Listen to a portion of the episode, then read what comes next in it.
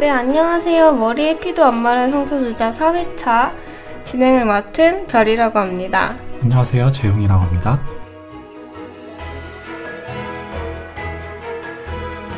저희가 이번에는 부모 모임에서 라라님을 모셨어요. 자기소개 부탁드립니다. 네, 저는 처음에는 M2F 트랜스젠더라고 생각을 했는데 최근에는 좀 그렇지 않은 것 같고 정체성을 제가 고민하고 있어요. 아이의 정체성을. 네.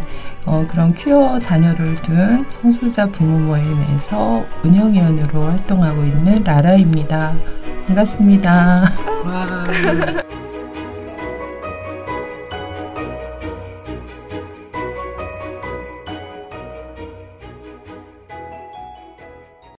네, 그 들어가기 앞서서 라라님이 부모 모임을 대표하는 사람은 아니시고 여기서 말하시는 거는 다 개인적인 의견인 걸로 생각을 해주셨으면 좋겠습니다.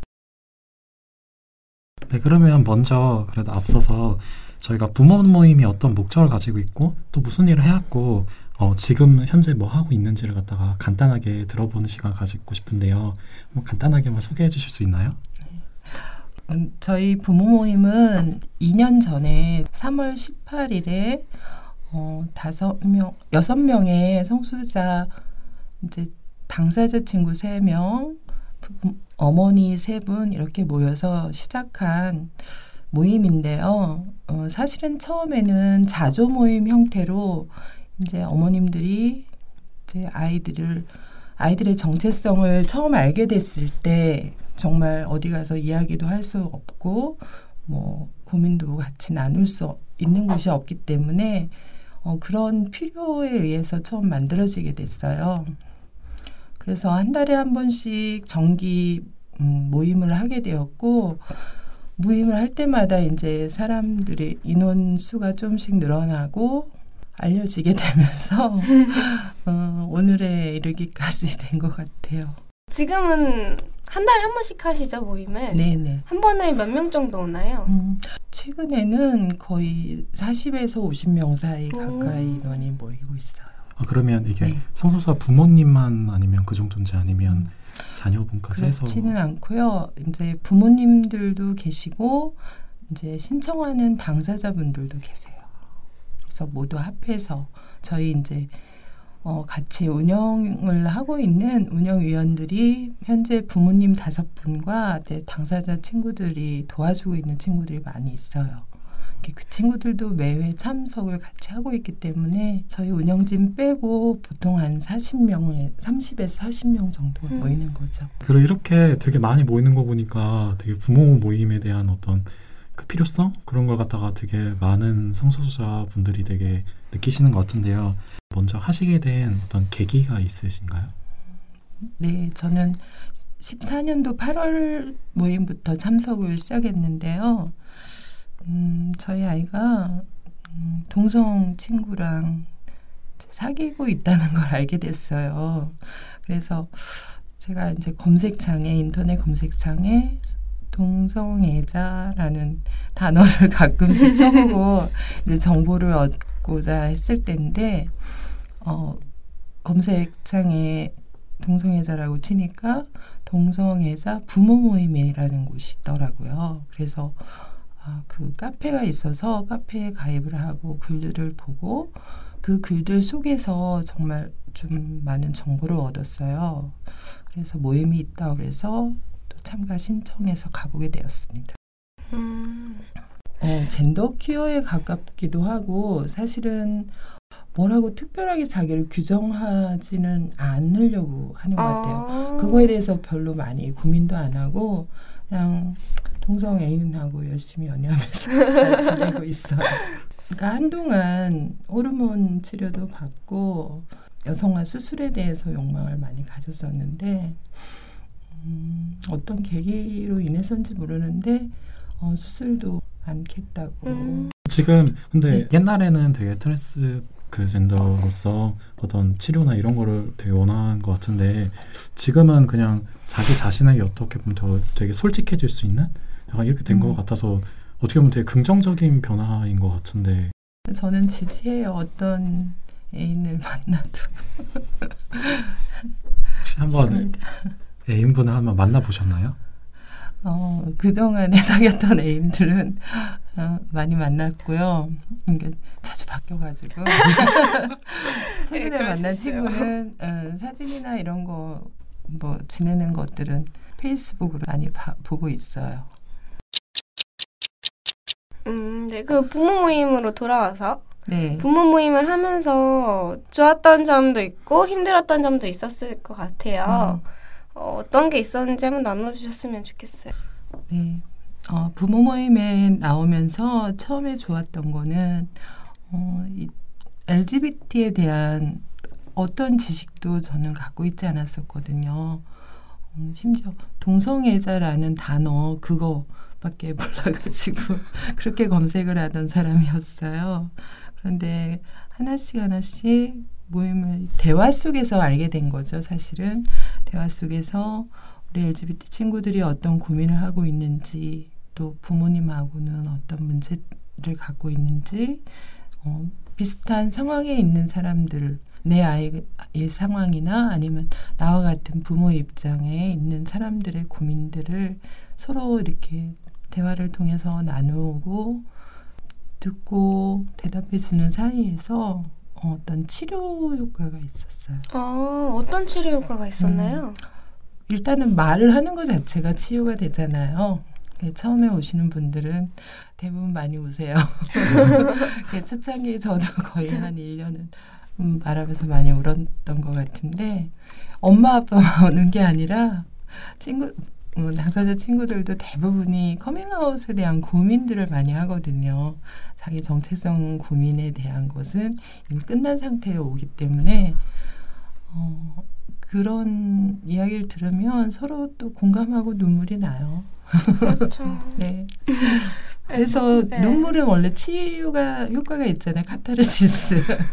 그래서 되게 음, 좋았던 것 같고 음, 힘들다기보다 좀 아쉬운 거는 저희 모임을 통해서 음, 그런 자조적인 그런 역할뿐이 아니라 더 보다 행복하게 살 수 있는 그런 사회를 만드는데 어, 운동이라고 해야 되나요? 동참하고 싶은데 그런 역할을 우리가 부모 모임이 하고 싶은데 사실은 그런 힘을 낼 수 있는 음, 어, 부모 당사자가 많지가 않다는 거죠. 음, 그러니까 다녀가신 분은 제가 한번 1회차 모임부터 이제 32회차 모임까지 어머님들을 다 한 분 한 분 기록하면서 세어봤어요. 그런데 이제 정작 이렇게 활동을 하시는 분들은 저희 운영진 분들이라서 좀 그게 아쉬워요. 또 여건상 활동하시기 힘드신 분들도 많고 그렇죠. 지방에서 올라오셨던 분들도 많이 계시기 때문에 그 보면은 아버님들은 많이 안 보이시는 것 같아요. 최근에는 부부가 많이 찾아오세요. 아버님들도 굉장히 관심 많으시고 제가 어제는 음, 그 중국에서 만든 무지개 아빠 예, 영화를 봤는데 거기에 네 분의 아버지가 계시는데 그 아버지들의 처음 느꼈을 때 감정이라든지 어떻게 지지를 하고 있고 활동하고 있는지 그런 내용을 영상으로 담은 걸 봤어요. 그걸 보니까 정말 부모 모임에 오시는 아버님들 뵈면 그분들이 같이 활동에 참 동참해 주시면 정말 큰 힘이 될 것 같은 생각이 들더라고요. 네, 이렇게 뭐 그래도 성소자 부모님 부모 모임이 있어서 이렇게 LGBT에 대한 어떤 어떤 지식도 어, 정, 얻을 수 있고 혹은 이제 지방에서 올라오시는 분들에게도 아 나 내가 어떻게 쉴 수 있는 어떤 피난처가 있다? 이런 이런 지지대적인 역할을 하는 것만으로도 되게 모임이 되게 어, 가치 있고 되게 되게 그리고 앞으로는 또 이렇게 사회적으로 어떤 유의미하게 어, 저희 성소수자들에게 조금 더 좋은 세상을 만들기 위해서 좀 나아가시는 모습 보니까 저희도 되게 열심히 더 활동할 만- 활동할 수 있는 어떤 기운을 얻어 가고 있습니다. 어, 뭔가 부모 모임에서 나왔다고 그러면 청소년 분들이 청소년 음. 성소수자가 부모님한테 어 맞아 나는 너를 인정해라고 좀 인정받으려고 노력하지 않아도 되고 꼭 그래야 할 필요는 없다는 거. 그리고 음. 네, 그런 거를 부모가 사실은 우리가 이제 추구하고 이상화하고 있는 거는 어, 우리의 정체성대로 행복하게 사는 그 차별 없는 세상이잖아요.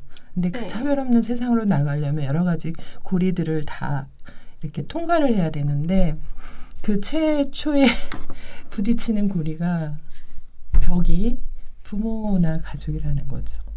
그래서 부모 모임에서 왔 다라고 인사를 하고 부모 모임으로 이제 손을 내밀 때 그런 조심스러운 것도 있고 경, 음. 경계하는 눈초리 그런 게 굉장히 느꼈어요. 아 그리고 페이스북 친구 추가를 함께하는 친구가 100명이 넘을 때는 친구 추가 신청을 요청을 하거든요. 근데 한 친구는 어머님한테 이야기했을 때 음, 나가서 죽으라고 했다고. 그래서 어 지- 저를 보면 그 엄마가 떠올라서 어. 추가를 해드릴 수가 없습니다. 죄송합니다. 이렇게 문자가 온 거예요. 그- 그런 이야기도 듣고, 그러니까 집에서 어떤, 그러니까 보통의 평범하지 않은 외모나 뭐 화장, 그런 옷차림 이런 것들 때문에 부모님하고 갈등을 겪고 있는 LGBT 청소년들도 굉장히 많고 그걸로 인해서 그 보살핌을 받아야 되는데 내침을 당하는 친구들도 있다는 것도 많이 봤고요. 좀 그런 부분에서 부모 모임이 좀 좋은 역할들을 했으면 좋겠어요. 네. 네. 저희가 띵동에 그 토토밥 요청했을 때도 그 청소년들이 가족으로부터 부모로부터 상처받은 친구들이 많기 때문에 좀 부모 모임 어머님들 모시는 게 좀 조심스럽습니다. 그런 얘기도 음. 들었어요. 그럼 그리고 요새는 되게 그 활동이나 이런 것도 가서 하신 뭐 Q&A나 어떤 그런 질문 받은 것 중에서 기억에 남으시는 그런 질문이 있으신가요? 음, 대부분은 그러니까 부모님의 마음을 자기 그러니까 성소자 친구들은 커밍아웃이 굉장히 큰 고민거리잖아요. 그래서 그 커밍아웃을 했을 때 가족이나 부모님의 반응을 알고 싶은 거죠. 그 심리 상태의 변화, 심적 변화, 음. 어떻게 받아들였는지 어, 거기에 대한 질문을 제일 많이 받고 있어요. 음. 음, 그거에 대해서 어떻게 대처하고 어떻게 풀어나갔는지.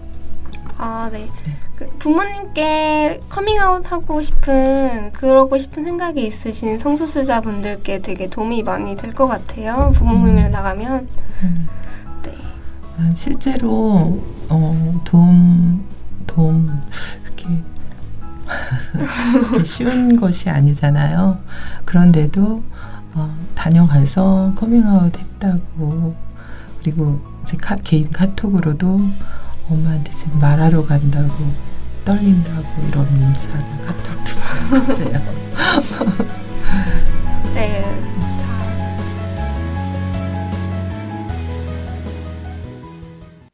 Continued. 다음 주에 봐요. 뿅!